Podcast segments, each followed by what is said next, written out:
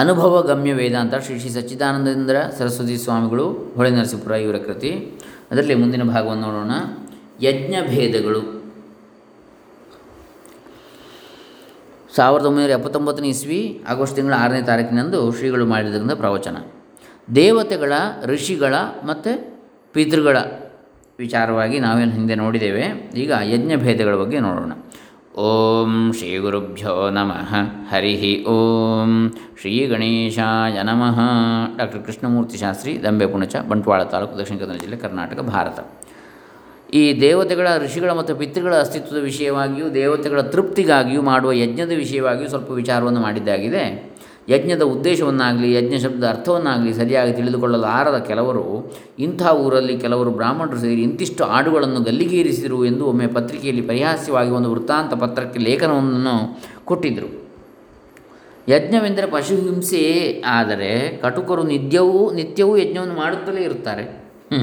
ಪ್ರಾಣಿ ಹಿಂಸೆಯ ನಿರೋಧಕರೆಂದು ಕೊಚ್ಚಿಕೊಳ್ಳುವ ಅನೇಕರು ನಮ್ಮ ದೇಶದಲ್ಲಿ ನಿರುಪಯೋಗವಾದ ದನಗಳು ಅಲೆದಾಡುತ್ತಿರುವುದು ಸರಿಯಾದ ಗೋಗಳ ತಳಿಯ ರಕ್ಷಣೆಗೆ ಅಡ್ಡಿಯಾಗುತ್ತದೆ ಎಂದು, ಅವುಗಳನ್ನು ಕೊಲ್ಲಿಸುವುದು ಆರ್ಥಿಕ ದೃಷ್ಟಿಯಿಂದ ಒಳ್ಳೆಯದೆಂದು ಹೇಳುತ್ತಿರುತ್ತಾರೆ. ಸರ್ವದಲೀಯ ಗೋರಕ್ಷ ಮಹಾಭಿಯಾನ ಸಮಿತಿಯವರು ನನ್ನಲ್ಲಿಗೆ ಒಂದು ಪುಸ್ತಿಕೆಯನ್ನು ಕಳಿಸಿರುತ್ತಾರೆ ಅಂತ ಸ್ವಾಮೀಜಿಯವರು ಹೇಳ್ತಾರೆ. ಅದರಲ್ಲಿ ಮುನ್ಸಿಪಲ್ ಕಸಾಯಖಾನೆಗಳಲ್ಲಿ ಗೋವುಗಳನ್ನು ಕೊಲ್ಲುವಾಗ ಬಳಸುತ್ತಿರುವ ವಿಧಾನಗಳಿಂದ ಆ ಮೂಕ ಪ್ರಾಣಿಗಳಿಗೆ ಆಗುವ ಚಿತ್ರಹಿಂಸೆಯನ್ನು ತಿಳಿಸುವುದಕ್ಕೆ ಕೆಲವು ಭಾವಚಿತ್ರಗಳನ್ನು ತೆಗೆದುಕೊಂಡು ಪ್ರಕಟಿಸಿರುತ್ತಾರೆ. ಬೆಲೆಯುಳ್ಳ ಉತ್ತಮವಾದ ಚರ್ಮಗಳನ್ನು ಪರದೇಶಕ್ಕೆ ರವಾನಿಸುವುದರ ಮೂಲಕ ವಿನಿಮಯ ಧನವನ್ನು ಸಂಪಾದಿಸಬಹುದು ಎಂದು ಸರ್ಕಾರದವರು ಭಾವಿಸುತ್ತಾರೆಂದು. ಸಾವಿರದ ಒಂಬೈನೂರ ಅರವತ್ತೊಂದರಿಂದ ಸಾವಿರದ ಎಂಬತ್ತೊಂದರ ಒಳಗಾಗಿ ಇಂತಿಷ್ಟು ಮಣ ಅಂದರೆ ತೂಕ, ಅಷ್ಟು ಮಣ ಅಂದರೆ ಒಂದು ಮಣಕ್ಕೆ ಹದಿಮೂರು ಕೆ ಜಿ ಅಂತೇಳಿ ಹಿಂದಿನ ಲೆಕ್ಕಾಚಾರ ತೂಕದ್ದು, ಇಂತಿಷ್ಟು ಮಣ ಗೋಮಾಂಸವನ್ನು ತಯಾರಿಸಬೇಕೆಂಬ ಯೋಜನೆಯೂ ಇದೆ ಎಂದು ಅದರಲ್ಲಿದೆ. ಸಾವಿರದ ಒಂಬೈನೂರ ಅರವತ್ತೊಂದರಿಂದ ಅರವತ್ತಾರರ ಒಳಗೆ ಇಂತಿಷ್ಟು ಇಷ್ಟಿಷ್ಟು ಇಷ್ಟಿಷ್ಟು ಇತ್ಯಾದಿ ಗೋಮಾಂಸವನ್ನು ಸಿದ್ಧಪಡಿಸುವ ಯೋಜನೆ ಮಾಡಿದ್ದಾರಂತೆ. ಉಳಿದ ಪ್ರಾಣಿಗಳ ಮಾಂಸವನ್ನು ಸೇರಿಸಿದರೆ ಕೊನೆಯ ಅವಧಿಯಲ್ಲಿ ಒಟ್ಟು ಇಷ್ಟು ಮಾಂಸ ಸಿದ್ಧವಾಗಬೇಕಂತೆ. ಇದು ಅಹಿಂಸಾವಾದಿಗಳ ಯೋಜನೆ. ಒಳಹೊಕ್ಕು ನೋಡಿದರೆ ಯಜ್ಞದಲ್ಲಿ ದೇವತೆಗಳ ಪೂಜೆಯು ಪ್ರಧಾನವೋ ಕೆಲವು ಪ್ರಾಣಿಗಳನ್ನು ಕೊಲ್ಲುವುದೇ ಪ್ರಧಾನವೋ ಎಂಬುದು ಗೊತ್ತಾದೀತು. ಯಜ್ಞದಲ್ಲಿ ಆಗುತ್ತಿರುವ ದೇವತೆಗಳ ಆವಾಹನೆ, ಸ್ತೋತ್ರ, ಹೋಮದ್ರವ್ಯ ದಾನ ಮುಂತಾದವುಗಳ ಜೊತೆಗೆ ಯಜ್ಞವಾಟಿಯಲ್ಲಿ ಸದಸ್ಸು ಎಂಬ ವಿದ್ವತ್ ಸಭೆಯು ನಡೆದು ಎಷ್ಟೋ ವಿಷಯಗಳ ಚರ್ಚೆಯಾಗುತ್ತಿರುವುದು. ಜನಕನು ಮಾಡಿದ ಇಂಥ ಒಂದು ಯಜ್ಞದಲ್ಲಿ ಯಾಜ್ಞವಲಿಕನಿಗೂ ಗುರುಪಾಂಚಾಲ ದೇಶಗಳ ಬ್ರಾಹ್ಮಣರಿಗೂ ಆದ ಸಂಭಾಷಣೆಯು ಬೃಹದಾರಣ್ಯಕ ಉಪನಿಷತ್ತಿನಲ್ಲಿದೆ. ಅದೊಂದು ದೊಡ್ಡ ತತ್ವ ವಿಚಾರದ ಉಪನಿಷತ್ತಿನಿಂದ ಎನಿಸಿಕೊಂಡಿರುತ್ತದೆ. ಈಗಲೂ ವೇದಾಂತಿಗಳು ಅದರಲ್ಲಿ ಅಡಗಿರುವ ತತ್ವಗಳನ್ನು ಕುರಿತು ವಿಚಾರ ಮಾಡುತ್ತಿರ್ತಾರೆ.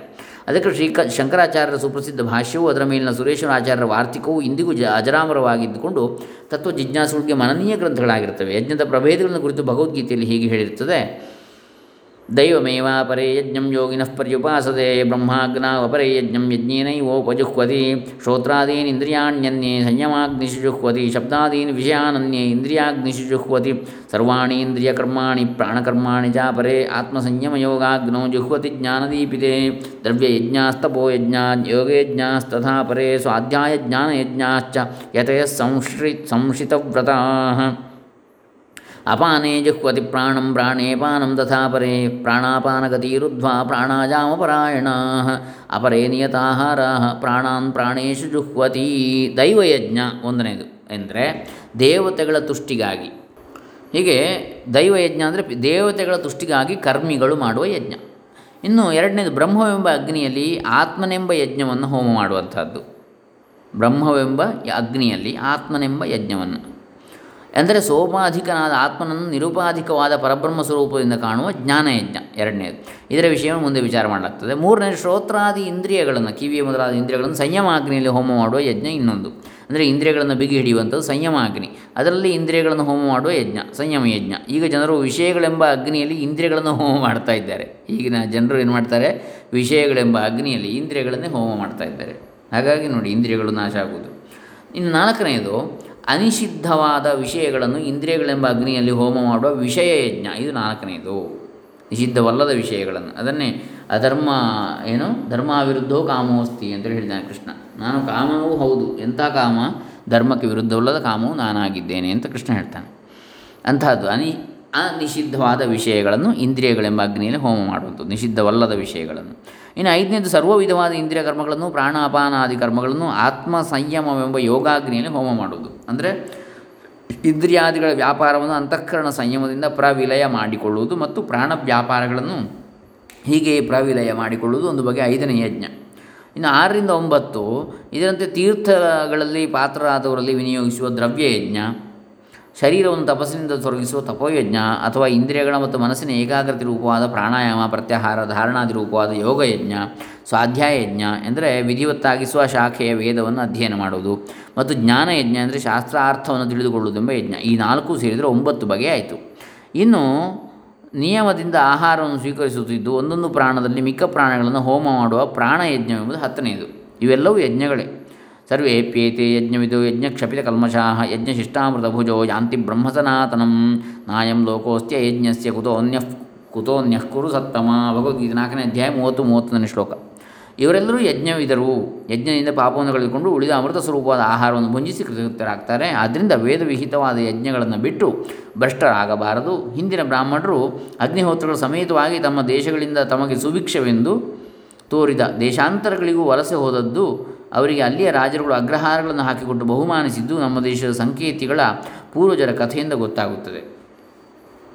ಯಾವುದಾದ್ರೂ ಒಂದು ಬಗೆಯ ಯಜ್ಞವನ್ನು ಮಾಡದವನಿಗೆ ಈ ಲೋಕದ ಸುಖವೇ ಇಲ್ಲ, ಇನ್ನು ಪರಸೋ ಪರ ಲೋಕದ ಸುಖ ಎಲ್ಲಿ ಎಂದು ಬಂತು. ಈಗ ನಾವು ಶಾಸ್ತ್ರಗಳನ್ನು ಹೇಳುತ್ತಾ, ಶಾಸ್ತ್ರಾಚಾರಗಳನ್ನು ತ್ಯಜಿಸುತ್ತಾ, ಪಾಶ್ಚಾತ್ಯರ ಅನುಕರಣೆಯಿಂದ ನರತ್ವವನ್ನು ಕಳೆದುಕೊಂಡು ವಾನರರಾಗುತ್ತಿದ್ದೇವೆ. ಹ್ಞೂ ಪ್ರಕೃತವೇನೆಂದರೆ ಮನುಷ್ಯತ್ವಕ್ಕೆ ಸಾರ್ಥಕ್ಯವನ್ನು ಉಂಟು ಮಾಡಿಕೊಳ್ಳಬೇಕೆಂಬುವನು ಯಜ್ಞಾದಿ ಕರ್ಮಗಳನ್ನು ಮಾಡಿ ದೇವತಾದಿಗಳನ್ನು ತುಷ್ಟಿಗೊಳಿಸಿ ಇಹಪರ ಸುಖವನ್ನು ಅನುಭವಿಸಬೇಕು.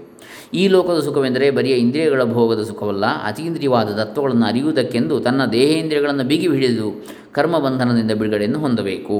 ನಾವು ಮುಮುಕ್ಷುಗಳು, ಮೋಕ್ಷಾಕಾಂಕ್ಷಿಗಳು ಎಂದು ನಟಿಸುತ್ತಾ ಕರ್ಮಗಳನ್ನು ಬಿಟ್ಟು ಕರ್ಮ ಬ್ರಹ್ಮ ಈ ಎರಡರಿಂದಲೂ ಭ್ರಷ್ಟರಾಗಬಾರದು. ನಮ್ಮ ಹೃದಯಕ್ಕೆ ಮೆಚ್ಚಾದ, ಇಷ್ಟವಾದ, ನಮ್ಮ ಯೋಗ್ಯತೆಗೆ ತಕ್ಕ ಯಾವುದಾದರೂ ಒಂದು ಯಜ್ಞ ಭೇದವನ್ನು ಆಚರಿಸಿ ಪುರುಷಾರ್ಥಕ್ಕೆ ಪಾತ್ರರಾಗಬೇಕು ಅಂತೇಳಿ ಸ್ವಾಮೀಜಿಗಳು ಉಪದೇಶ ಮಾಡ್ತಾರೆ, ಆದೇಶ ಮಾಡ್ತಾರೆ. ಇನ್ನು ಸ್ವಾಧ್ಯಾಯ ಜ್ಞಾನಯಜ್ಞಗಳು ಅದರ ಬಗ್ಗೆ ವಿಚಾರ ಮಾಡ್ತಾರೆ ವಿಸ್ತಾರವಾಗಿ. ಯಜ್ಞ ಪ್ರಭೇದಗಳನ್ನು ಕುರಿತು ಮಾತನಾಡುವಾಗ ಗೀತೆಯಲ್ಲಿ ಸ್ವಾಧ್ಯಾಯ ಜ್ಞಾನಯಜ್ಞಾಶ್ಚ, ಸ್ವಾಧ್ಯಾಯ ಯಜ್ಞದವರು ಜ್ಞಾನಯಜ್ಞದವರು ಎಂಬ ವಿಶೇಷಣಗಳಿಂದ ಒಂದು ಬಗೆಯ ಯಜ್ಞ ವಿಶೇಷವನ್ನು ಹೇಳಿತ್ತು ಗೀತೆಯಲ್ಲಿ. ಈಗ ಅದನ್ನು ಕುರಿತು ಸ್ವಲ್ಪ ಮಾತನಾಡಬಹುದಾಗಿದೆ. ಸ್ವಾಧ್ಯಾಯವೆಂದರೆ ಅಧ್ಯಯನ. ತಮ್ಮ ತಮ್ಮ ಶಾಖೆಯ ವೇದ ಭಾಗವನ್ನು ಅಧ್ಯಯನ ಮಾಡಿದವರು, ಎಲ್ಲ ವೇದಗಳನ್ನು ಅಧ್ಯಯನ ಮಾಡಿದವರು ಬಲು ಹಿಂದಿನ ಕಾಲದಲ್ಲಿ ಇದ್ದರು. ಯಾಜ್ಞವಲ್ಕ್ಯರು ನಾಲ್ಕು ವೇದಗಳನ್ನು ಸಾಂಗವಾಗಿ ಅಧ್ಯಯನ ಮಾಡಿದವರು ಎಂಬುದು ತಮ್ಮ ಶಿಷ್ಯನನ್ನು ಸಾಮಶ್ರವ ಎಂದು ಕರೆದ ಅನ್ವರ್ಥ ವಿಶೇಷಣ ಬಲದಿಂದ ಗೊತ್ತಾಗ್ತದೆ ಎಂದು ಭಾಷ್ಯಕಾರರು ಹೇಳಿರ್ತಾರೆ. ಅಂದರೆ ಸಾಮವೇದವನ್ನು ಕೇಳಿದವನೇ ಅಂಥೇಳಿ, ಅಂದರೆ ಅವರು ನಾಲ್ಕು ವೇದಗಳನ್ನು ಕೇಳಿಸಿದ್ದಾರೆ ಅಂತ ಅರ್ಥ ಶಿಷ್ಯರುಗಳಿಗೆ. ಈಗ ಸ್ವ ಸ್ವ ಶಾಖೆಯನ್ನು ಅಧ್ಯಯನ ಮಾಡಿದವರು ಕೂಡ ಸಿಕ್ಕುವುದು ಬಹು ಕಷ್ಟವಾಗಿದೆ. ಆವಾಗ ನಾಲ್ಕು ವೇದಗಳನ್ನು ಅಧ್ಯಯನ ಮಾಡಿದವರಿದ್ದರು, ಈಗ ಅವರವರ ಶಾಖೆಯನ್ನು ಅಧ್ಯಯನ ಮಾಡಿದವರು ಕೂಡ ಸಿಕ್ಕುವುದು ಕಷ್ಟ. ಇಡಿಯಾಗಿ ಅಲ್ಪ ಸ್ವಲ್ಪ ಅಧ್ಯಯನ ಮಾಡಿದ ಬ್ರಾಹ್ಮಣರು ಸಂಖ್ಯೆಯಲ್ಲಿ ಕಡಿಮೆ ಆಗುತ್ತಿದ್ದಾರೆ. ಎಲ್ಲಿಯೋ ಕೆಲವರು ಪೀಠಾಧಿಪತಿಗಳು ವೇದ ರಕ್ಷಣೆಯ ಪ್ರಯತ್ನವನ್ನು ಮಾಡ್ತಾ ಇದ್ದಾರೆ. ಧರ್ಮರಾಯನು ಯಾವುದು ದ್ಯೂತದಲ್ಲಿ ರಾಜ್ಯವನ್ನು ಸೋತು ವನವಾಸಕ್ಕೆ ಹೊರಟಾಗ ಹಲವು ಸಾವಿರ ಅಗ್ನಿಹೋತ್ರಿಗಳು ಅವನ ಹಿಂದೆ ಹೊರಡುವುದಕ್ಕೆ ಸಿದ್ಧರಾದರಂತೆ. ಕ್ಷತ್ರಿಯ ಶ್ರೇಷ್ಠನಾದ ಯುಧಿಷ್ಠಿರನು ಇಷ್ಟು ಜನ ಬ್ರಾಹ್ಮಣರನ್ನು ಹೇಗೆ ಕಾಪಾಡಲಿ ಎಂಬ ಯೋಚನೆಯಿಂದ ವ್ಯಾಕುಲಿತನಾಗಿರುವಲ್ಲಿ ಧೌಮ್ಯರ ಸೂಚನೆಯಂತೆ ಸೂರ್ಯನನ್ನು ಕುರಿತು ತಪಸ್ಸು ಮಾಡಿದಾಗ ಆ ದೇವತೆಯ ಅನುಗ್ರಹದಿಂದ ಅಕ್ಷಯ ಪಾತ್ರೆಯನ್ನು ಪಡೆದುಕೊಂಡ ಅಂತೇಳಿ ಮಹಾಭಾರತ ಕಥೆ. ಬ್ರಾಹ್ಮಣರನ್ನು ಕಾಪಾಡುವುದೆಂದರೆ ವೇದ ರಕ್ಷಣೆ. ಆದಿಕರ್ತೃವಾದ ನಾರಾಯಣನೆಂಬ ವಿಷ್ಣುವು ಭೂಮಿಯ ಬ್ರಹ್ಮವಾದ ಬ್ರಾಹ್ಮಣತ್ವದ ರಕ್ಷಣೆಗಾಗಿ ದೇವಕಿಯಲ್ಲಿ ವಸುದೇವನಿಂದ ಕೃಷ್ಣನಾಗಿ ಅಂಶಾವತಾರವನ್ನು ಮಾಡಿದ. ಸ ಆದಿಕರ್ತ ನಾರಾಯಣಾಖ್ಯೋ ವಿಷ್ಣು ಭೌಮಸ್ಯ ಬ್ರಹ್ಮಣೋ ಬ್ರಾಹ್ಮಣತ್ವಸ್ಯ ಚ ರಕ್ಷಣಾರ್ಥಂ ದೇವಕ್ಯಾಂ ವಸುದೇವಾದ ಅಂಶೇನ ವಸುದೇವಾತ್ ಅಂಶೇನ ಕೃಷ್ಣಃ ಕಿಲ ಸಂಭವೂವ ಎಂದು ಶಂಕರಾಚಾರ್ಯರು ಬರೆದಿರ್ತಾರೆ ಗೀತಾಭಾಷ್ಯದ ಆರಂಭದಲ್ಲಿ ಅವತರಣಿಕೆಯಲ್ಲಿ. ಬ್ರಾಹ್ಮಣ್ಯವೆಂದರೆ ಭೂಮಿಯ ಮೇಲಿರುವ ಬ್ರಹ್ಮವೇ ಎಂದು ಮಹಾಭಾರತಕಾರರ ಹೇಳಿಕೆ. ಬ್ರಾಹ್ಮಣ್ಯವನ್ನು ಕಾಪಾಡುವುದು ರಾಜರ ಕರ್ತವ್ಯವೆಂಬುದು ಹಾಗಿರಲಿ, ಭಗವಂತನು ಅದಕ್ಕಾಗಿ ಅವತಾರ ಮಾಡಿರುತ್ತಾನೆ. ಬ್ರಾಹ್ಮಣತ್ವಸ್ಯ ಹಿ ರಕ್ಷಣೇನ ರಕ್ಷಿತ ಸ್ಯಾದ್ ವೈದಿಕೋ ಧರ್ಮ. ಬ್ರಾಹ್ಮಣ್ಯವನ್ನು ಕಾಪಾಡಿದರೆ ವೈದಿಕ ಧರ್ಮವನ್ನೇ ಕಾಪಾಡಿದಂತೆ. ತದಧೀನತ್ವಾದ ವರ್ಣಾಶ್ರಮಾದಿ ಭೇದಾನಾಂ, ವರ್ಣಾಶ್ರಮ ಭೇದಗಳು ಬ್ರಾಹ್ಮಣ್ಯಕ್ಕೆ ಅಧೀನವಾಗಿರುತ್ತವೆ ಎಂಬುದು ಶಂಕರ ಭಗವತ್ಪಾದರ ಹೇಳಿಕೆ. ಬ್ರಾಹ್ಮಣ್ಯಕ್ಕೆ ವೇದವೂ ಮುಖ್ಯ, ಸಂಸ್ಕೃತ ಭಾಷೆಯೂ ಮುಖ್ಯ. ನಾವು ಭಾರತ ದೇಶದ ಪ್ರಾಚೀನ ಸಂಸ್ಕೃತಿಯನ್ನು ಕಾಪಾಡಿಕೊಳ್ಳಬೇಕಾದರೆ ಮತ್ತು ನಮ್ಮ ದೇಶದ ಒಗ್ಗಟ್ಟು ಉಳಿಯಬೇಕಾದರೆ ಸಂಸ್ಕೃತ ಭಾಷೆಯನ್ನು ಕಲಿಯಬೇಕು. ಹಿಂದೂಗಳಂತೂ ತಪ್ಪದೇ ಸಂಸ್ಕೃತ ಭಾಷೆಯನ್ನು ಅಭ್ಯಾಸ ಮಾಡಲೇಬೇಕು. ದೇಶ ಭಾಷೆಗಳಲ್ಲೆಲ್ಲ ಸಂಸ್ಕೃತದ ಶಬ್ದಗಳು ತುಂಬಿರುತ್ತವೆ. ದೇಶ ಭಾಷೆಗಳ ಪೋಷಕವು, ದೇಶದ ಒಗ್ಗಟ್ಟಿನ ದ್ಯೋತಕವು, ವೈದಿಕ ಸಂಸ್ಕೃತಿ ವಾಂಗ್ಮಯದ ಭಾಂಡಾಗಾರವೂ ಆಗಿರುವ ಸಂಸ್ಕೃತವನ್ನು ಅನಾದರ ಮಾಡಿದರೆ ನಮಗೆ ದೇಶದ್ರೋಹವೇ ಗಂಟು ಬಿದ್ದೀತು. ಸಂಸ್ಕೃತ ಭಾಷೆಯು ಮೃತ ಭಾಷೆ, ಕಲಿಯುವುದಕ್ಕೆ ಕಷ್ಟ ಎಂಬ ಕುಂಟು ನೆಪವನ್ನು ಹೇಳುತ್ತಿರುವ ಸೋಮಾರಿಗಳು ಪಾಶ್ಚಾತ್ಯರನ್ನು ನೋಡಬೇಕು. ಅವರಲ್ಲಿ ಮೂರೇ ತಿಂಗಳಲ್ಲಿ ಸಂಸ್ಕೃತ ಸಂಭಾಷಣೆಯನ್ನು ಕಲಿಸುವ ಏರ್ಪಾಡು ಮಾಡಿಕೊಂಡಿರುವ ಸಕಲ ವಿದ್ಯಾನಿಲಯಗಳು ಉಂಟು. ಅವರು ಈಗಲೂ ಶ್ರದ್ಧಾ ಆಧಾರಗಳಿಂದ ಸಂಸ್ಕೃತವನ್ನು ಓದುತ್ತಿದ್ದಾರೆ. ಪ್ರಾಸಂಗಿಕವಾದ ಈ ವಿಷಯವಂತಿರಲಿ, ಪ್ರಕೃತವಾದ ಸ್ವಾಧ್ಯಾಯ ಜ್ಞಾನಯಜ್ಞಗಳ ವಿಚಾರವನ್ನು ತೆಗೆದುಕೊಳ್ಳೋಣ. ಭಗವಂತನು ತನ್ನ ವಿಭೂತಿಗಳನ್ನು ಅನುಕ್ರಮಿಸಿರುವಲ್ಲಿ ಮಹರ್ಷೀಣಾಂ ಭೃಗುರಹಂ ಗಿರಾಮಸ್ಮೇಕಮಕ್ಷರಂ ಯಜ್ಞಾನಾಂ ಜಪಯಜ್ಞೋಸ್ಮಿ ಸ್ಥಾವರಾಣಾಂ ಹಿಮಾಲಯಃ ಎಂದಿರುತ್ತಾನೆ. ಭೃಗು ಮಹರ್ಷಿಗಳು ಶ್ರೀ ವಿಷ್ಣುವಿನ ಉತ್ಕರ್ಷವನ್ನು ತೋರಿಸುವುದಕ್ಕಾಗಿ ಶೇಷಶಾಯಿಯಾದ ಮಹಾವಿಷ್ಣುವನ್ನು ಕಾಲಿನಿಂದ ಒದೆದು ರೇಗಿಸಿದರೂ ಭಗವಂತನ ಕೂಡಲೇ ಎದ್ದು ತಮ್ಮ ಪಾದಕ್ಕೆ ಬಹಳ ನೋವಾಗಿರಬೇಕು ಎಂದು ಕಾಲನ್ನು ಒತ್ತುವುದಕ್ಕೆ ಹೊರಟನಂತೆ. ಭೃಗುಗಳು ಒದೆದ ಗುರುತನ್ನು, ಭಕ್ತರ ಹೆಗ್ಗುರುತನ್ನು ತನ್ನ ಎದೆಯ ಮೇಲೆ ಅಂದಿನಿಂದ ಭಗವಂತನು ಧರಿಸಿದ ಎಂದು ಪುರಾಣ. ಭಗವದ್ಭಕ್ತರಾದ ಭೃಗುಗಳಂಥವರಿಗೆ ಗೊತ್ತು ಆ ಭಗವಂತನ ಸರ್ವೋತ್ಕೃಷ್ಟತೆ. ಅಂಥವರು ಭಗವಂತನ ಕೀರ್ತಿಯು ಪ್ರಾಕೃತರಿಗೆ ಗೊತ್ತಾಗಲೆಂದು ತಮ್ಮ ಅಶ್ರೇಯಸ್ಸಿಗೆ ಕಾರಣವಾಗಬಹುದಾದಂಥ ಸಾಹಸಗಳಿಗೆ ಕೂಡ ಕೈ ಹಾಕ್ತಾರೆ. ಮಹರ್ಷಿಗಳಲ್ಲಿ ಭೃಗುವೆಂದರೆ ನಾನೇ ಎಂದು ಭಗವಂತನು ಮೆಚ್ಚಬೇಕೆಂದರೆ ಅವರ ಮನೋನಿಷ್ಠೆಯು ಶರೀರ ಅಭಿಮಾನವನ್ನು ಮೀರಿದ ಭೂಮಿಕೆಯಲ್ಲಿ ಇದ್ದಿರಲೇಬೇಕೆಂಬುದು ಸ್ಪಷ್ಟ. ಹಾಗಾಗಿ ಅಲ್ಲಿ ಒದ್ದದ್ದು ಹರಿಗೆ ಅಹಂಕಾರದಲ್ಲಿ ಅಲ್ಲ, ಮತ್ತು ಲೋಕಕ್ಕೆ ತಿಳಿಸಲಿಕ್ಕೆ ಶ್ರೀಹರಿಗೆ ಬ್ರಾಹ್ಮಣರಲ್ಲಿ ಎಷ್ಟು ಪ್ರೀತಿ ಇದೆ ಅಥವಾ ಋಷಿಮುನಿಗಳ ಬಗ್ಗೆ ಎಷ್ಟು ಎಷ್ಟು ಪ್ರೀತಿ ಇದೆ ಅನ್ನೋದನ್ನು ತೋರಿಸಲಿಕ್ಕೆ. ಯಾಕಂದರೆ ಒದ್ದರೂ ಕೂಡ ಅವರು ಕಾಲನ್ನು ನೀವಿದ್ರು, ಕಾಲಿಗೆ ನೋವಾಯಿತೇನು ಅಂತೇಳಿ. ಯಾರು? ಶ್ರೀಹರಿ ಭೃಗುವಿನ ಕಾಲನ್ನು ಹೊರತು ಮತ್ತೆ ಪ್ರತಿಕ್ರಿಯೆ ತೋರಲಿಲ್ಲ, ವಿರುದ್ಧ ಪ್ರತಿಕ್ರಿಯೆ ಶ್ರೀಹರಿ. ಹಾಗಾಗಿ ಅದು ಹರಿಯ ಮೇಲ್ ಮೇಲ್ಮಟ್ಟವನ್ನು, ಶ್ರೀಹರಿಯ ಶ್ರೇಷ್ಠತ್ವವನ್ನು ಸೂಚಿಸ್ತದೆ ಅಂತೇಳಿ. ಅಂದರೆ ಭಗವಂತನ ಒಂದು ಗುಣವನ್ನು, ಭಕ್ತ ಪರಾಧೀನತೆ ಅಥವಾ ಭಕ್ತ ವಾತ್ಸಲ್ಯವನ್ನು ತೋರಿಸ್ತದೆ ಅಂತಹ ಭಕ್ತರು ಭೃಗುಗಳು. ಹಾಗಾಗಿ ಮಹರ್ಷೀಣಾಂ ಭೃಗುರಹಂ ಅಂತ ಗೀತೆಯಲ್ಲಿ ಹೇಳಿದ್ದಾನೆ. ಇಲ್ಲೇ ಇದ್ದರೆ ಅಂಥ ದುಷ್ಟ ಅಹಂಕಾರಿ ಅಂತೇಳಿ ಆಗಿದ್ದಿದ್ರೆ ಭೃಗು ನಾನೇ ಅಂತೇಳಿ ಯಾಕೆ ಕೃಷ್ಣ ಹೇಳ್ತಾನೆ ಮಹರ್ಷಿಗಳಲ್ಲಿ ನಾನೇ ಭೃಗು ಅಂತೇಳಿ ಅಂತೇಳಿ ಇಲ್ಲಿ ಹೇಳ್ತಾರೆ ಸ್ವಾಮೀಜಿಗಳು. ಜ್ಞಾನ ನಿಷ್ಠೆಯು ಪ್ರಕೃತವಾ ಅಲ್ಲದ್ದರಿಂದ ಅದರ ಮಾತಂತೆ ಇರಲಿ. ಅಂದರೆ ಇಲ್ಲಿ ಭಕ್ತಿಯನ್ನು ಹೇಳ್ತಾ ಇದ್ದಾರೆ, ಮನೋನಿಷ್ಠೆಯನ್ನು. ಗಿರಾಮಸ್ಮಿ ಏಕಮಕ್ಷರಂ, ವೇದವು ಸಕಲ ಶಾಸ್ತ್ರಾರ್ಥ ದ್ಯೋತಕವಾಗಿರುವುದಷ್ಟೇ, ಎಲ್ಲ ಶಾಸ್ತ್ರದ ಅರ್ಥಗಳ ದ್ಯೋತಕ ವೇದ. ಅದರಲ್ಲಿ ಪರಮಾರ್ಥ ತತ್ವವನ್ನು ಹೇಳುವ ಮೂರು ವೇದಗಳ ಸಾರವಾದ ವ್ಯಾಹೃತಿಗಳಿಗೂ ಸಾರವಾದ ಮೂರು ವೇದಗಳ ಸಾರ ಯಾವುದು? ಓಂ ಭೂಹು ಭುವಃ ಸುವಃ ವ್ಯಾಹೃತಿಗಳು. ಅವುಗಳ ಸಾರ ಯಾವುದು? ಓಂಕಾರ ಎಂಬುದು ಸಾಮಾನ್ಯರ ಬುದ್ಧಿಗೆ ಎಟುಕುವ ತತ್ವವಲ್ಲ. ಪ್ರಜಾಪತಿಯು ಲೋಕಗಳ ಸಾರವನ್ನೆಲ್ಲ ಗ್ರಹಿಸಬೇಕೆಂದು ತಪಸ್ಸು ಮಾಡಿದಾಗ ಮೂರು ವ್ಯಾಹೃತಿಗಳು ಅವುಗಳಿಗೆ ಸಾರವಾಗಿ ಓಂಕಾರವು ಅಭಿವ್ಯಕ್ತವಾದವು ಎಂದು ಉಪನಿಷತ್ತಿನಲ್ಲಿದೆ. ಎಲೆಯಲ್ಲಿ ನಾಳಗಳು ಹೇಗೆ ಎಲ್ಲೆಲ್ಲಿಯೂ ವ್ಯಾಪಿಸಿಕೊಂಡಿರುವವೋ ಹಾಗೆಯೇ ವಾಕಿನಲ್ಲೆಲ್ಲ ಓಂಕಾರವು ವ್ಯಾಪಿಸಿಕೊಂಡಿರುವುದು. ಸಕಲ ವೇದಗಳನ್ನು ಸಕಲ ವೇದೋಕ್ತ ಕರ್ಮಗಳನ್ನು ಮೀರಿ ಬ್ರಹ್ಮನಿಷ್ಠರಾಗುವುದಕ್ಕೆ ಅರ್ಹರಾದ ಪರಮಹಂಸರು ಓಂಕಾರನಿಷ್ಠರಾಗಿರ್ತಾರೆ. ಮಿಕ್ಕ ಆಶ್ರಮದವರು ಎಲ್ಲರಿಗೂ ಪುಣ್ಯಲೋಕವು ದೊರೆತರೆ ಬ್ರಹ್ಮಸಂಸ್ಥರಾದವರಿಗೆ ಅಮೃತತ್ವವೇ ದೊರಕುವುದು. ಓಂಕಾರದ ಉಪಾಸನೆಯು ಬ್ರಹ್ಮಲೋಕದಲ್ಲಿ ಬ್ರಾಹ್ಮವಾದ ಐಶ್ವರ್ಯವನ್ನು ಕೊಟ್ಟು ಕ್ರಮಮುಕ್ತಿಯನ್ನು ಕೊಡುತ್ತದೆ ಎಂದು ಉಪನಿಷತ್ತು ಸಾರ್ತಾ ಇರದೆ, ಈ ಓಂಕಾರದ ತತ್ವವು ಇನ್ನೂ ಗಹನವಾದ ಪರಬ್ರಹ್ಮವೇ ಆಗಿರುತ್ತದೆ. ಇದು ಹೇಗೆ ಎಂಬುದನ್ನು ಅತ್ಯುತ್ತಮಾಧಿಕಾರಿಗಳಾದ ಮುಮುಕ್ಷುಗಳು, ಮೋಕ್ಷಾಕಾಂಕ್ಷಿಗಳು ಅನುಭವಕ್ಕೆ ತಂದುಕೊಳ್ಳುವ ವಿಧಾನವನ್ನು ಮಾಂಡೂಕ್ಯ ಉಪನಿಷತ್ತಿನಲ್ಲಿ ಹೇಳಿರುತ್ತದೆ. ಯಜ್ಞಾನಾಂ ಜಪಯಜ್ಞೋಸ್ಮಿ ಎಂದು ಭಗವಂತನು ಹೇಳಿರುವಲ್ಲಿ ಜಪಕ್ಕೆ ಎಂಥ ಹೆಚ್ಚಿನ ಸ್ಥಾನವಿದೆ ಎಂಬುದು ಸ್ವಲ್ಪ ಮಟ್ಟಿಗೆ ಮನಸ್ಸಿಗೆ ತಾಕಬಹುದು. ಬಾಹ್ಯ ಯಜ್ಞದಲ್ಲಿ ಸ್ವಲ್ಪ ಮಟ್ಟಿನ ಹಿಂಸೆಯ ಶಂಕೆ ಆದರೂ ಇರಬಹುದು, ಆದರೆ ಜಪಯಜ್ಞದಲ್ಲಿರುವ ಸಾಧಕರು ಪಡೆಯುವ ಸ್ಥಿತಿಯನ್ನು ಅನುಭವಿಸುವವರು ಮಾತ್ರ ಹೇಳಬೇಕಾಗಿದೆ. ಭಗವದ್ಗೀತೆಯ ಉಪಸಂಹಾರದಲ್ಲಿ ಭಗವಂತನು ಹೇಳಿರುವ ವಾಕ್ಯವು ಮನಸ್ಸಿನಲ್ಲಿ ಹೊರಡಾಡಿಸುವುದಕ್ಕೆ ತಕ್ಕದ್ದಾಗಿರುತ್ತದೆ. ಅಂದರೆ ಮನಸ್ಸಿನಲ್ಲಿ ಯಾವಾಗಲೂ ನೆನಪು ಮಾಡೋದಕ್ಕೆ ಸ್ಪಷ್ಟ ಯೋಗ್ಯವಾಗಿದೆ ಅಂತೇಳಿ. ಅಧ್ಯೇಷ್ಯತೆ ಚಯ ಇಮಂ ಧರ್ಮ್ಯಂ ಸಂವಾದಮಾ ಯದ್ ಅಧ್ಯೇಷ್ಯತೆ ಚಯ ಇಮಂ ಧರ್ಮ್ಯಂ ಸಂವಾದಮಾವಯೋ ಜ್ಞಾನಯಜ್ಞೇನ ತೇನಾಹಮಿಷ್ಟಸ್ಯಾಮಿತಿ ಮೇ ಮತಿಹಿ. ಭಗವದ್ಗೀತೆ ಹದಿನೆಂಟನೇ ಅಧ್ಯಾಯ ಎಪ್ಪತ್ತನೇ ಶ್ಲೋಕ ಕೊನೆಯದ್ದು, ಯಾವ ಕೊನೆಗೆ ಬರುವಂಥದ್ದು. ಯಾವನು ಧರ್ಮಾಹ ಧರ್ಮಾವಹವಾದ ಧರ್ಮಕ್ಕೆ ಅವಕಾಶವನ್ನು ಆಸ್ಪದವನ್ನು ಮಾಡಿಕೊಡತಕ್ಕಂತಹ ಈ ಕೃಷ್ಣಾರ್ಜುನ ಸಂವಾದ ರೂಪವಾದ ಗ್ರಂಥವನ್ನು ಪಠನ ಮಾಡುವನೋ, ಗೀತೆಯನ್ನು, ಅವನಿಗೆ ಜ್ಞಾನಯಜ್ಞದಿಂದ ಭಗವಂತನನ್ನು ಪೂಜಿಸಿದ ಫಲವು ದೊರಕುವುದು ಎಂದು ಶ್ರೀಕೃಷ್ಣನು ನುಡಿದಿರುತ್ತಾನೆ. ಶ್ರೀ ಶಂಕರ ಭಗವತ್ಪಾದರು ಇಲ್ಲಿ ಅವರ ಅದರ ಭಾಷ್ಯದಲ್ಲಿ ಏನು ಹೇಳ್ತಾರೆ? ವಿಧಿ ಜಪೋ ವಿಧಿ ಜಪ ಉಪಾಂಶು ಮಾನಸಾನಾಂ ಯಜ್ಞಾನಾಂ ಜ್ಞಾನಯಜ್ಞೋ ಮಾನಸತ್ವಾದ್ ವಿಶಿಷ್ಟತಮಃ ಇತ್ಯತಸ್ತೇನ ಜ್ಞಾನಯಜ್ಞೇನ ಗೀತಾಶಾಸ್ತ್ರಸ್ಯ ಅಧ್ಯಯನಂ ಸ್ತೂಯತೆ ಫಲವಿಧಿರೇವ ವಾ ದೇವತಾದಿ ವಿಷಯ ಜ್ಞಾನಯಜ್ಞ ಫಲತುಲ್ಯಂ ಅಸ್ಯ ಫಲಂ ಭವತಿ ಇತಿ ಎಂದು ಬರೆದಿರ್ತಾರೆ. ಅಂದರೆ ವಿಧಿ ಜಪ ಶಾಸ್ತ್ರವಿಹಿತವಾದ ರೀತಿಯಲ್ಲಿ ಜಪಿಸುವಂಥದ್ದು. ಉಪಾಂಶು ಜಪ ತನಗೆ ಮಾತ್ರ ಕೇಳಿಸುವಷ್ಟು ಪಿಸು ಮಾತಿನಲ್ಲಿ ಜಪಿಸಿಕೊಳ್ಳುವಂಥದ್ದು. ಮಾನಸ ಜಪ ಮನಸ್ಸಿನಲ್ಲೇ ಜಪಿಸಿಕೊಳ್ಳುವಂಥದ್ದು. ಈ ಮೂರರೊಳಗೆ ವಿಧಿ ಜಪ, ಉಪಾಂಶು ಜಪ, ಮಾನಸ ಜಪ ಈ ಮೂರರೊಳಗೆ ಜ್ಞಾನಯಜ್ಞವೆಂಬ ಜಪವು ಮಾನಸವಾದ್ದರಿಂದ ಅತ್ಯಂತ ವಿಶಿಷ್ಟವಾಗಿರುತ್ತದೆ. ಗೀತೆಯನ್ನು ಪಠಣ ಮಾಡಿದರೆ ಅಂತಹ ಕಷ್ಟಸಾಧ್ಯವಾದ ಮಾನಸ ಜಪವನ್ನು ಮಾಡಿದಂತೆಯೇ ಆಗುವುದೆಂದು ಇಲ್ಲಿ ಗೀತಾ ಪಠನವನ್ನು ಹೊಗಳಿದೆ ಎಂದು ಒಂದು ವ್ಯಾಖ್ಯಾನ. ಖಾಲಿ ಪಠಣ ಅಲ್ಲ, ಅದರ ಅರ್ಥವನ್ನು ಮಾಡಿಕೊಳ್ಳುವಂಥದ್ದು, ಅದನ್ನು ಅನುಷ್ಠಾನಕ್ಕೆ ತರ್ತಕ್ಕಂಥದ್ದು. ಅಥವಾ ದೇವತಾದಿಗಳ ವಿಷಯದ ಉಪಾಸನೆಯ ರೂಪವಾದ ಜ್ಞಾನಯಜ್ಞವನ್ನು ಮಾಡಿದರೆ, ಅಂದರೆ ಪಾರಾಯಣ ಮಾತ್ರ ಅಲ್ಲ, ಅದರ ಅರ್ಥ ತಿಳ್ಕೊಳ್ಬೇಕು ಅಂತ, ಯಾವ ಫಲವು ಬರುವುದೋ ಗೀತಾ ಪಠಣದಿಂದಲೂ ಅದೇ ಫಲವು ದೊರಕುವುದು ಎಂದು ಗೀತಾ ಪಠಣಕ್ಕೆ ಫಲವನ್ನು ಇಲ್ಲಿ ಹೇಳಿದೆ. ಅದರ ಅರ್ಥವನ್ನು ಮಾಡಿಕೊಂಡ್ರೆ ಶ್ರದ್ಧಾಭಕ್ತಿಗಳಿಂದ ಪಠಿಸಿದರೆ ಇಂತಹ ಉತ್ಕೃಷ್ಟವಾದ ಫಲವು ದೊರಕುವುದು ಎಂದು ಅಭಿಪ್ರಾಯ ಎಂದು ಈ ವಾಕ್ಯಕ್ಕೆ ಮತ್ತೊಂದು ವ್ಯಾಖ್ಯಾನ. ಅಂತೂ ಜ್ಞಾನಯಜ್ಞ ಎಂಬುದು ಬಹಳ ಹೆಚ್ಚಿನ ಯಜ್ಞ. ಪ್ರಕೃತದಲ್ಲಿ ಸ್ವಾಧ್ಯಾಯದ ಸಾಧನದಲ್ಲಿ ಗೀತಾದಿಗಳ ಪಠಣವನ್ನು ಜ್ಞಾನಯಜ್ಞವೆಂಬ ಹೆಸರಿನಿಂದ ಸ್ತುತಿಸಿದೆ ಎಂದು ತಿಳಿದುಕೊಂಡರೆ ಸಾಕು.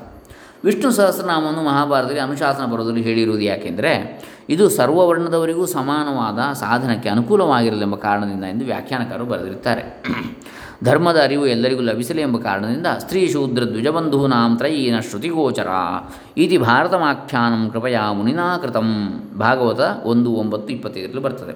ಅಂದರೆ ಸ್ತ್ರೀಯರಿಗೂ ಶೂದ್ರರಿಗೂ ದ್ವಿಜಬಂಧುಗಳಿಗೂ, ಅಂದರೆ ದ್ವಿಜರಾಗಿ ಹುಟ್ಟಿದ್ದರೂ ವೇದಾಧ್ಯಯನ ಭ್ರಷ್ಟರಾದವರಿಗೆ ದ್ವಿಜಬಂಧುಗಳು ಅಂತ ಹೇಳ್ತಾರೆ. ಅವರು ದ್ವಿಜರಿಗೆ ಬಂಧುಗಳು ಮಾತ್ರ, ಬಂಧುಗಳು ನೆಂಟರಾಗ್ತಾರೆ, ಆದರೆ ನಿಜವಾದ ದ್ವಿಜರಲ್ಲ. ವೇದಾಧ್ಯಯನದ ವಿಪ್ರಹ ಕರ್ಮಣಾಧ್ಯಾಯತೆ ದ್ವಿಜ, ಅವನಿಗೆ ಸರಿಯಾದ ಉಪನಯನಾದಿ ಕಾಲಗಳ ಸಕಾಲದಲ್ಲಿ ಕರ್ಮಗಳು ಆಗದಿದ್ದರೆ ಅವನು ದ್ವಿಜನಾಗುವುದಿಲ್ಲ, ದ್ವಿಜ ಬಂಧುವೇ ಆಗ್ತಾನೆ. ಅಂದರೆ ಈ ಥರ ಯಾರು ಅಂಥ ಸರಿಯಾದ ದ್ವಿಜರಿದ್ದಾರೆ ಅವರಿಗೆ ಬಂಧು ಅಷ್ಟೇ ಅವನು. ಹೀಗೆ ಸ್ತ್ರೀಯರಿಗೂ ಶೂದ್ರರಿಗೂ ದ್ವಿಜ ಬಂಧುಗಳಿಗೂ ವೇದವು ಕಿವಿಗೆ ಬೀಳುವುದಿಲ್ಲವಲ್ಲ, ಅವರಿಗೆ ಹೇಗಾದರೂ ಧರ್ಮದ ಮಾರ್ಗವು ಲಭಿಸಲಿ ಎಂಬ ಮರುಕದಿಂದ ವ್ಯಾಸರು ಮಹಾಭಾರತವನ್ನು ರಚಿಸಿರುತ್ತಾರೆ. ಅದರಲ್ಲಿಯೂ ವಿಷ್ಣು ಸಹಸ್ರನಾಮ ವಿಶೇಷವಾಗಿ ಪಠಣ ಮಾತ್ರದಿಂದ ಸಾಮಾನ್ಯರನ್ನು ಕೂಡ ಕೃತಾರ್ಥರನ್ನಾಗಿ ಮಾಡುತ್ತದೆ. ಅದರಲ್ಲಿ ಪ್ರಾರಂಭದಲ್ಲಿ ಯುಧಿಷ್ಠಿರನು ಭೀಷ್ಮರನ್ನು ಕುರಿತು ಈ ಪ್ರಶ್ನೆಯನ್ನು ಕೇಳಿರ್ತಾನೆ. ಕಿಂ ಜಪನ್ ಮುಚ್ಚತೆ ಜಂತು ಜಂತು ಜನ್ಮ ಸಂಸಾರ ಬಂಧನಾತ್, ಏನನ್ನು ಜಪಿಸುವುದರಿಂದ ಜೀವನ ಮುಕ್ತನಾಗ್ತಾನೆ. ಇದಕ್ಕೆ ಭೀಷ್ಮರು ಕೊಟ್ಟಿರುವ ಉತ್ತರ ಏನು? ಜಗತ್ಪ್ರಭುಂ ದೇವದೇವಮನಂತಂ ಪುರುಷೋತ್ತಮಂ ಸ್ತುವನ್ನಾಮ ಸಹಸ್ರೇಣ ಪುರುಷ ಸತತೋತ್ಥಿತಃ. ಜಗತ್ಪ್ರಭುಂ ದೇವದೇವಂ ಅನಂತಂ ಪುರುಷೋತ್ತಮಂ ಸ್ತುವನ್ ನಾಮ ಸಹಸ್ರೇಣ ಪುರುಷಃ ಸತತ ಉತ್ಥಿತಃ. ತಮೇವ ಚ ಅರ್ಚಯನ್ ನಿತ್ಯಂ ಭಕ್ತ್ಯಾ ಪುರುಷಂ ಅವ್ಯಯಂ ಧ್ಯಾಯನ್ ಸ್ತುವನ್ ನಮಸ್ಯಂಶ್ಚ ಯಜಮಾನಃ ತಮೇವ ಚ ತಂ ಏವ ಚ ಅನಾದಿನಿಧನಂ ವಿಷ್ಣುಂ ಸರ್ವಲೋಕಮಹೇಶ್ವರಂ ಲೋಕಾಧ್ಯಕ್ಷಂ ಸ್ತುವನ್ ನಿತ್ಯಂ ಸರ್ವದುಃಖಾತಿಗಃ ಭವೇತ್.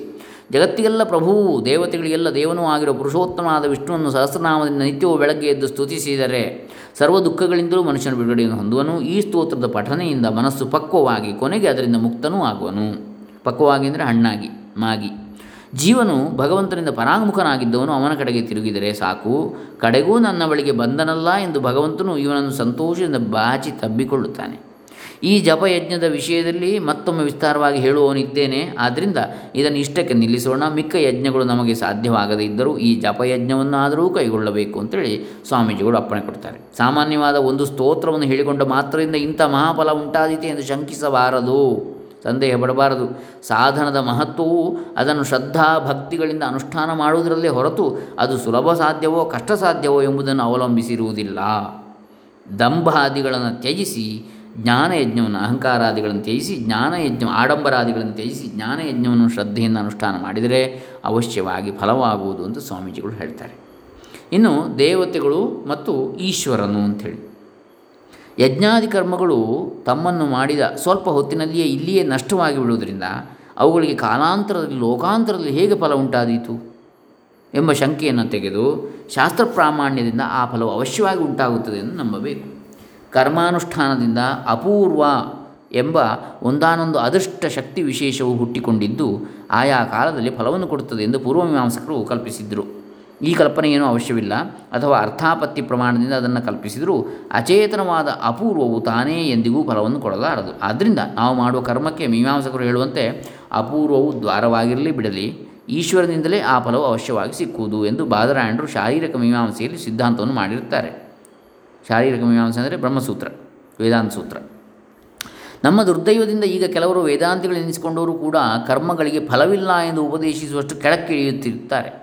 ಭೌತಿಕ ವಿಜ್ಞಾನಿಗಳು ನಿಜವಾಗಿ ಇದರ ತತ್ವವನ್ನು ಕಾಣರಾದರೂ ಈಗ ಒಂದಿಷ್ಟು ಆ ವಿಜ್ಞಾನಶಾಸ್ತ್ರದ ಭಾಗವನ್ನು ತಿಳಿ ತಿಳಿದುಕೊಂಡವರು ಕೂಡ ಇದೆಲ್ಲ ವಿಜ್ಞಾನಶಾಸ್ತ್ರಕ್ಕೆ ವಿರುದ್ಧ ಎನ್ನುವುದಕ್ಕೆ ಮೊದಲು ಮಾಡಿರ್ತಾರೆ. ರಹಸ್ಯವಾದ ಪ್ರಪಂಚ, ದಿ ಮಿಸ್ಟೀರಿಯಸ್ ಯೂನಿವರ್ಸ್ ಎಂಬ ಗ್ರಂಥವನ್ನು ಬರೆದಿರುವ ಜೇಮ್ಸ್ ಜೀನ್ಸ್ ಎಂಬಾತನು ಆ ಪುಸ್ತಕದ ಕೊನೆಯಲ್ಲಿ ಬರೆದಿರುವುದೇನೆಂದರೆ, ವಿಜ್ಞಾನಶಾಸ್ತ್ರದ ಕಟ್ಟ ಕಡೆಯ ಮಾತೇನಾದರೂ ಇದ್ದರೆ ಇನ್ನು ನಾವು ಕಡೆಯ ಮಾತೆಂಬುದನ್ನು ಬಿಟ್ಟು ಬಿಡಬೇಕು. ನಾಳೆ ಯಾವ ಹೊಸ ತೀರ್ಮಾನವು ಹೊರಕ್ಕೆ ಬರುವುದು ಹೇಳುವಂತಿಲ್ಲ ಎಂಬುದು ಕಡೆಯ ತೀರ್ಪು ಎಂದಿರುತ್ತಾನೆ. ಇವತ್ತು ಒಳ್ಳೆಯದಂತೇಳು ನಾಳೆ ಕೆಟ್ಟದಂತ ಆಗ್ತದೆ ವಿಜ್ಞಾನದಲ್ಲಿ. ಅಂದರೆ ವಿಜ್ಞಾನಶಾಸ್ತ್ರವು ಪ್ರಮೇಯಗಳನ್ನು ಕುರಿತು ವಿಚಾರ ಮಾಡುತ್ತಿರುವುದೇ ಹೊರತು ಪ್ರಮಾಣಗಳ ಅಥವಾ ಪ್ರಮಾತೃವಿನ ತತ್ವವನ್ನು ಕುರಿತು ವಿಚಾರ ಮಾಡೋದಕ್ಕೆ ಹೋಗಿಲ್ಲ. ಅದು ತನ್ನ ಕ್ಷೇತ್ರಕ್ಕೆ ಸಂಬಂಧಪಟ್ಟಿಲ್ಲವೆಂಬುದು ಆ ಶಾಸ್ತ್ರಕ್ಕೂ ಗೊತ್ತಾಗಿಬಿಟ್ಟಿರುವಂತಿದೆ. ಪರಮೇಶ್ವರನೊಬ್ಬನೇ ಇದ್ದಾನೆ, ದೇವತೆಗಳು ಇದ್ದಾರೆ, ಕಲ್ಲು ಮಣ್ಣು ನೀರು ಮರಗಿಡಗಳು ಇವುಗಳೆಲ್ಲ ಇವುಗಳ ಒಳಗೆಲ್ಲ ಅಧಿಷ್ಠಾತೃಗಳಾದ ಚೇತನರಾದ ದೇವತೆಗಳು ಇರುವುದರಿಂದಲೇ ಅವು ಕೆಲ ಕೆಲವು ನಿಯಮಗಳಿಗೆ ಕಟ್ಟುಬಿದ್ದ ಸ್ವಭಾವವುಳ್ಳವಳಾಗಿರುತ್ತವೆ. ಬೆಂಕಿ ಎಂಬುದು ಬರಿಯ ಶಕ್ತಿ ವಿಶೇಷ ಮಾತ್ರವಲ್ಲ, ಅದಕ್ಕೆ ಅಧಿ ಅಧಿಷ್ಠಾತೃವಾದ ಅಗ್ನಿ ದೇವತೆಯೊಂದು ಇದೆ. ನೀರೆಂದರೆ ಸುಮ್ಮನೆ ಹರಿದು ಹೋಗುತ್ತಿರುವ ಬರಿಯ ದ್ರವ ದ್ರವ್ಯವಲ್ಲ, ನೀರಿನ ಅಧಿಷ್ಠಾತೃವಾದ ವರುಣ ದೇವತೆ ಬೇರೆ ಇದೆ. ಗಿಡಗಳೆಂದರೆ ಭೂಮಿಯಿಂದ ಅಕಸ್ಮಾತ್ತಾಗಿ ಮೊಳೆತು ಚಿಗುರಿ ಬೆಳೆದು ಒಣಗುವ ಒಣಗುವ ಅಚೇತನ ವಸ್ತುಗಳಲ್ಲ, ಅವುಗಳಲ್ಲಿಯೂ ಹೆಮ್ಮರಗಳಲ್ಲಿಯೂ ಅವುಗಳ ಅಧಿಷ್ಠಾತೃವಾದ ದೇವತೆಗಳೂ ಇರುತ್ತಾರೆ. ನಮ್ಮೆದುರಿಗೆ ಮನುಷ್ಯರೆಂಬ ಪ್ರಾಣಿಗಳು ಕಂಡರೂ ಅವು ಬರೀ ಆಕಾರ ಮಾತ್ರವಲ್ಲ, ನಾವು ಹೇಗೆ ನಮ್ಮ ಕಾರ್ಯಕರಣ ಸಂಘಾತಕ್ಕಿಂತ ಬೇರೆಯಾಗಿರುವ ಜೀವಾತ್ಮರೋ ಹಾಗೆಯೇ ಅವರಲ್ಲಿಯೂ ಬೇರೆ ಬೇರೆ ಆತ್ಮರುಗಳು ಇರುತ್ತಾರೆ. ಇವೆಲ್ಲ ಅತೀಂದ್ರಿಯ ವಸ್ತುಗಳಾದರೂ ಈ ದೇವತಾದಿಗಳ ಅಸ್ತಿತ್ವವನ್ನು ನಂಬಬೇಕು. ಇಷ್ಟೇ ಅಲ್ಲ, ತಮೀಶ್ವರಾಣಾಂ ಪರಮಂ ಮಹೇಶ್ವರಂ ತಂದೇವತಾನಾಂ ಪರಮಂಚ ದೈವತಂ ಪತಿಂ ಪಶೂನಾಂ ಪರಮಂ ಪರಸ್ತಾದ್ವಿಧಾಮದೇವಂ ಭುವನೇಶ್ ಭುವನೇಶಮೀಢ್ಯಂ ಶ್ವೇತಾಶ್ವತರ ಉಪನಿಷತ್ತು ಎಂದು ಶ್ರುತಿಯು ಸಾರುತ್ತಿರುವಂತೆ ದೇವತೆಗಳಿಗೂ ಪರಮದೇವತೆಯಾಗಿರುವ ಈಶ್ವರನೊಬ್ಬನಿರುತ್ತಾನೆ. ಎಲ್ಲ ದೇವತೆಗಳಿಗೂ ಪರಮದೇವತೆ ಭಗವಂತ ಶ್ರೀಕೃಷ್ಣ ಭಗವಂತ ಹೇಳಿರುವಂತೆ ಯಾವ ಯಾವನು ಯಾವ ಯಾವ ದೇವತೆಯನ್ನು ಶ್ರದ್ಧೆಯಿಂದ ಪೂಜಿಸುವುದಕ್ಕೆ ಹೊರಡುತ್ತಾನೋ ಆಯಾ ದೇವತೆಯಲ್ಲಿ ಆ ಭಗವಂತನೇ ಭಕ್ತನಿಗೆ ಶ್ರದ್ಧೆಯನ್ನು ಉಂಟು ಮಾಡಿಕೊಡ್ತಾನೆ. ಆ ಶ್ರದ್ಧೆಯಿಂದ ಮಾಡಿದ ಪೂಜೆಗೆ ಆಯಾ ದೇವತೆಯೊಳಗೂ ಅಂತರ್ಯಾಮಿಯಾಗಿ ಇರುವ ಪರಮೇಶ್ವರನೇ ಫಲವನ್ನು ಕೊಡ್ತಾನೆ. ಆದರೆ ದೇವತೆಗಳ ಭಕ್ತರಿಗೆ ಆಗುವ ಪೂಜಾ ಫಲವು ಅಲ್ಪ, ಅಸ್ಥಿರ. ದೇವತೆಗಳನ್ನು ಪೂಜಿಸುವವರು ದೇವತೆಗಳ ಸಾಹಿತ್ಯವನ್ನು ಪಡೆಯುವಂತೆ ದೇವದೇವನಾದ ಪರಮೇಶ್ವರನನ್ನು ಅಥವಾ ಭಗವಂತನನ್ನು ಪೂಜಿಸುವವರು ಈ ಆ ಭಗವಂತನನ್ನೇ ಸೇರ್ತಾರೆ.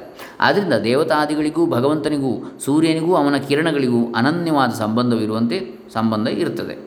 ಯೇ ಪ್ಯನ್ಯ ದೇವತಾ ಭಕ್ತ ಯಜಂತೆ ಶ್ರದ್ಧೆಯಾನ್ವಿತಾ ತೇ ಮಾಮೇವ ಕೌಂತೆಯ ಯಜಂತ್ಯವಿಧಿಪೂರ್ವಕಂ ಅಹಂ ಹಿ ಸರ್ವಯಜ್ಞಾನಾಂ ಭೋಕ್ತಾ ಚ ಪ್ರಭುರೇವ ಚ ನ ತು ಮಾಂ ಅಭಿಜಾನಂತಿ ತತ್ವೇನ ಆತಶ್ಚ್ಯವಂತಿ ತೇ ಗೀತೆಯಲ್ಲಿ ಹೇಳಿದೆ.